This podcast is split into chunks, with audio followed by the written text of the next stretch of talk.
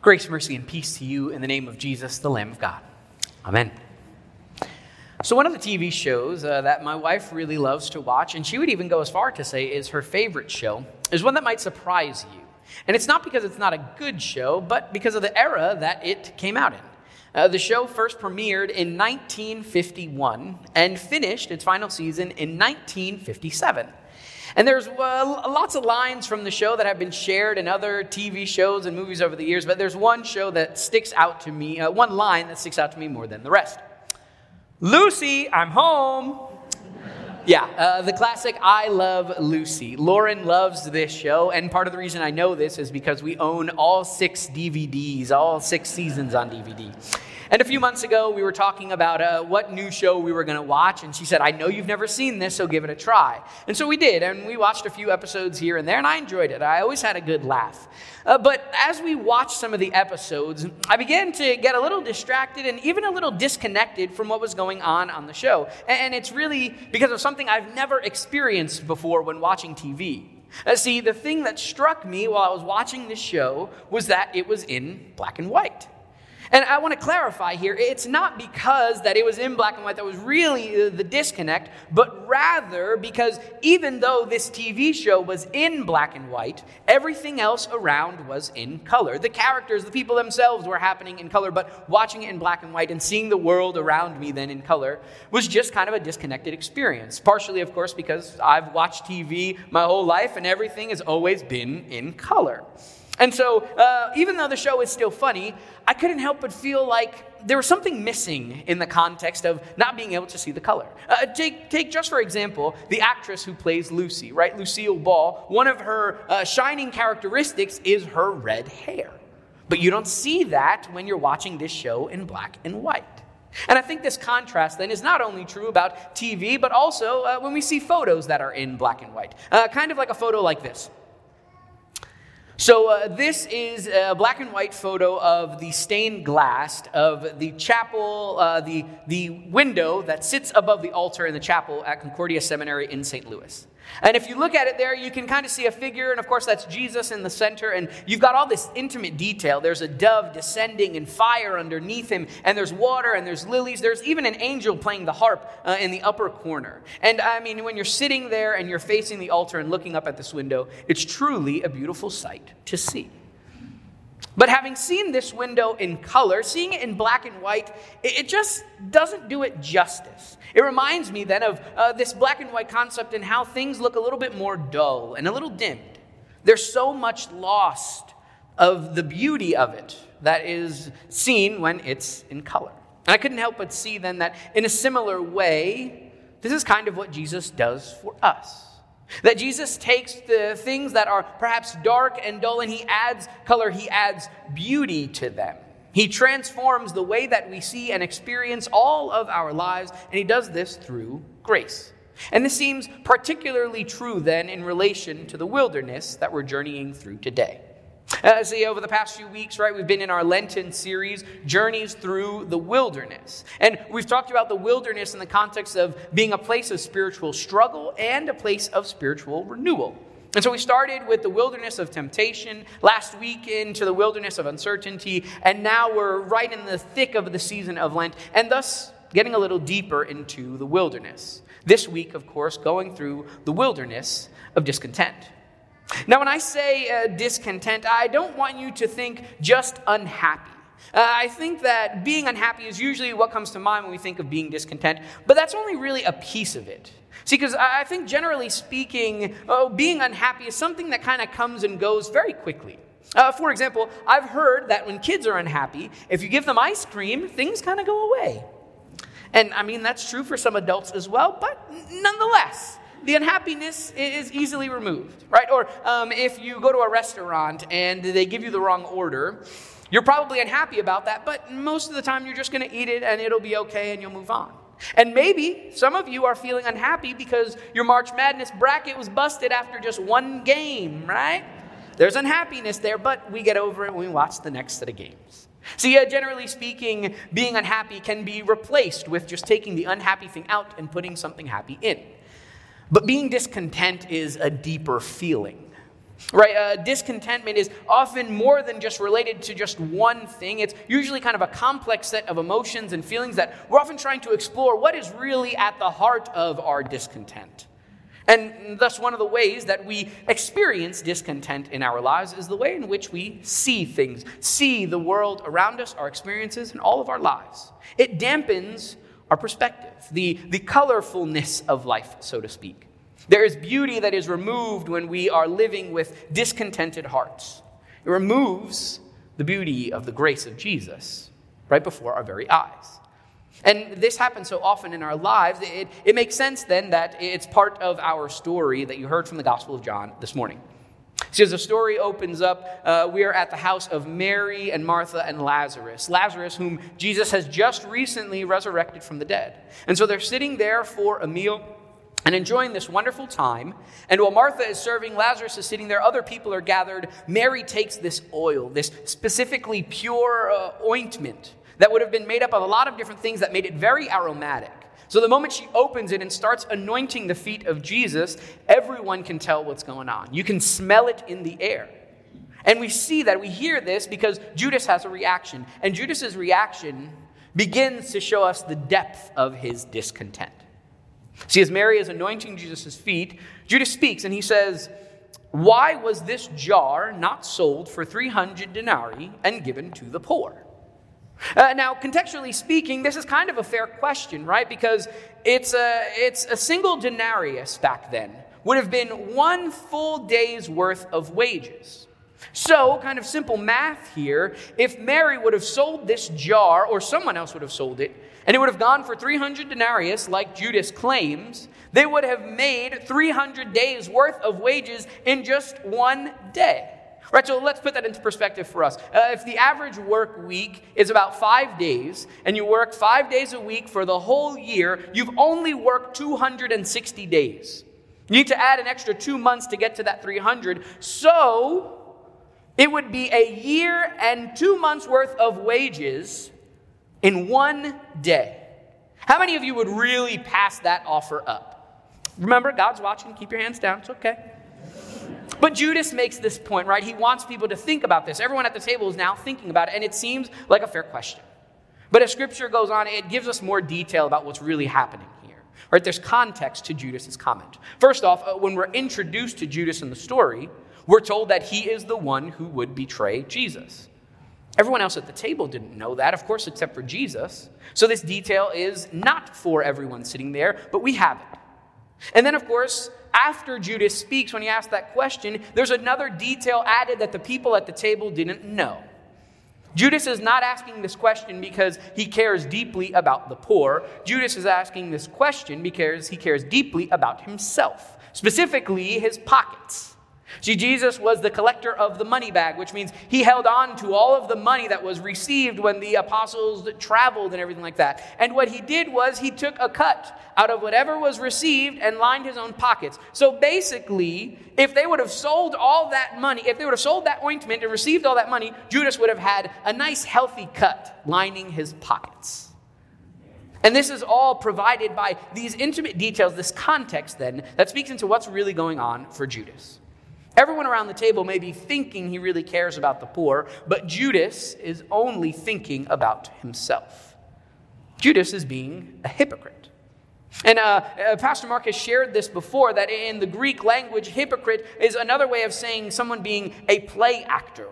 So Judas is play acting for the people there. He is saying one thing, doing something different, and it's right around the people that he supposedly cares for and loves. And it's within this context then that we see the depth of Judas's discontent. That it's, it seems like it's something on the surface, and yet it goes much deeper. And I think this is one of the ways that discontentment presents itself in our life as well. See, discontentment causes us to see everything as not giving us what we want, and therefore, we don't see the beauty in it. And this kind of starts with something like hypocrisy, with, with play acting. Right? In our world today, we, we usually say that hypocrisy is saying one thing but doing the opposite. And so, uh, I don't know where this may be happening in your life, but this is something that we kind of get caught up in pretty quickly, and we're then forced to deal with a really tough question. In the context of the Lenten season and this spiritual struggle, this wilderness that we find ourselves in, we have to ask a really tough question Where are you lying to yourself? Uh, uh, where are you saying one thing, but really you feel the opposite, and deep down you know that you do, but you're still acting a different way? Uh, where are you play acting in your life? Maybe it's at home, maybe it's at work or school or church or a local community, or whatever the place may be. The reality is that if you are play acting, eventually over time, the pain of all the discontent will continue to weigh on you. And as that pain uh, weighs you down, you begin to deal and wrestle with your own contradiction. And they end up leaving you in a place of deep discontent. And as this carries on over time, you end up blaming everyone and everything around you for your own feelings. Maybe you end up blaming the people that you love, who care about you, because you don't see the ways that they care for you. Or uh, maybe you end up blaming just your circumstances because you're just not happy, but you're really not willing to share why you're not. And so you're discontent with the circumstances. And maybe if it's something that's even beyond your control, kind of like it was for Judas. This was Mary's gift that she delivered to Jesus, and yet Judas's discontentment is so deep that he can't even see that. And here's the thing it's really hard to confess this feeling. It's really hard to confess this lie that we are lying to ourselves and the people that we love, the people around us. Because what gets so difficult then is so often we double down on the hypocrisy. We keep up the acting so much so that eventually we believe our own lies. And maybe what's even worse about this is that the devil knows this too, and that he preys on us the same way that he preys on Judas. Right? Judas blames and even attempts to shame Mary for this honorable thing that he did. And he covers his own discontent with this hypocrisy, with this lie about what he's really thinking, when really that's not the case. This discontent is so deeply rooted in Judas that he's just trapped in these feelings. And they expose themselves in these subtle comments, in these subtle ways. In that same way, when we are trapped in our own hypocrisy and our lies, there's a feeling that there's no way out, that we, we can't escape the place that we put ourselves. We can't escape the discontent in our lives. But the story doesn't end there, right? Jesus has more to say about what's going on.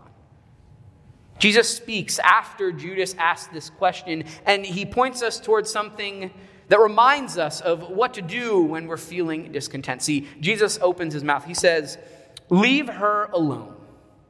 She bought it so that she might keep it for the day of my burial. When Jesus speaks, he opens up our eyes to see the beauty in what's happening to see that as Mary is anointing his feet, this is a wonderful honorable, respectable thing to do, and even foreshadows what he would do just a few days later. But Jesus explains that Mary didn't just have this oil for now, but for the day of his burial. What Jesus does here is he points everyone forward, you and me and everyone around that table, he points everyone to his death.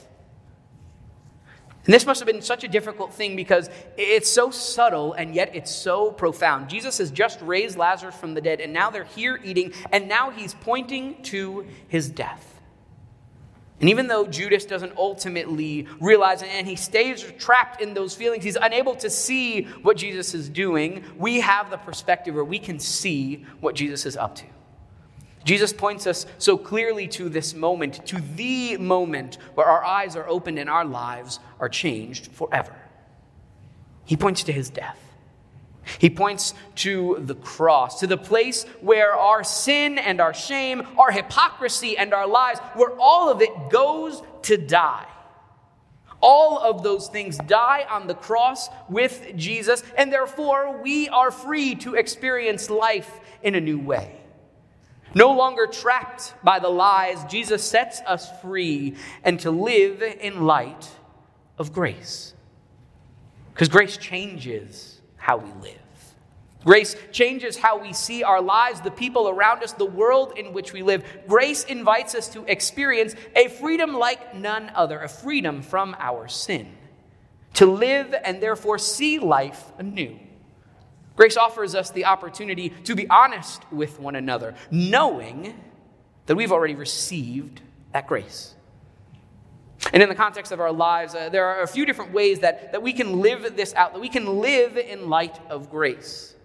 And I just want to share uh, just three simple ways that we can do this. The first one is to confess. You know, in the midst of the season of Lent, we always talk about how we are returning and repenting. This, this context of confessing our lives to God is to seek that forgiveness and grace, which He promises every time that we confess. The second thing that we can do is we can talk about it. Uh, talk specifically with trusted voices. Don't go post about it on Facebook or on Instagram. That's probably not going to help. And uh, don't go to the source of your discontentedness because that may be a really difficult conversation, especially if it's someone that you really love. But even then, talk about it. Share your discontent with someone who will speak the truth in love because Christ calls us to be his body. And as the body of Christ, we are always met with grace. And the last thing that you can do is to pray about it. We see this all throughout Scripture. Uh, the prophets of old, the psalmists themselves, so many people crying out to God in the midst of their discontent, in the midst of their hurt, their pain, and all of it. And they take it to God in prayer, and God responds with His grace. As we pray about it, God reminds us, God reminds you that you are loved, that you receive His grace upon grace. You know, I mentioned earlier uh, that uh, one of the ways that this reality comes to the forefront of our lives is the way in which we see the world. That uh, the work that Jesus does is in, invites us to see life differently. It frees us up to see the beauty of the world that is around us. It's like adding color to a black and white photo. So when we're discontent with our lives, it often looks like this. That photo there, it, it's okay but there's so much more that we might want to see.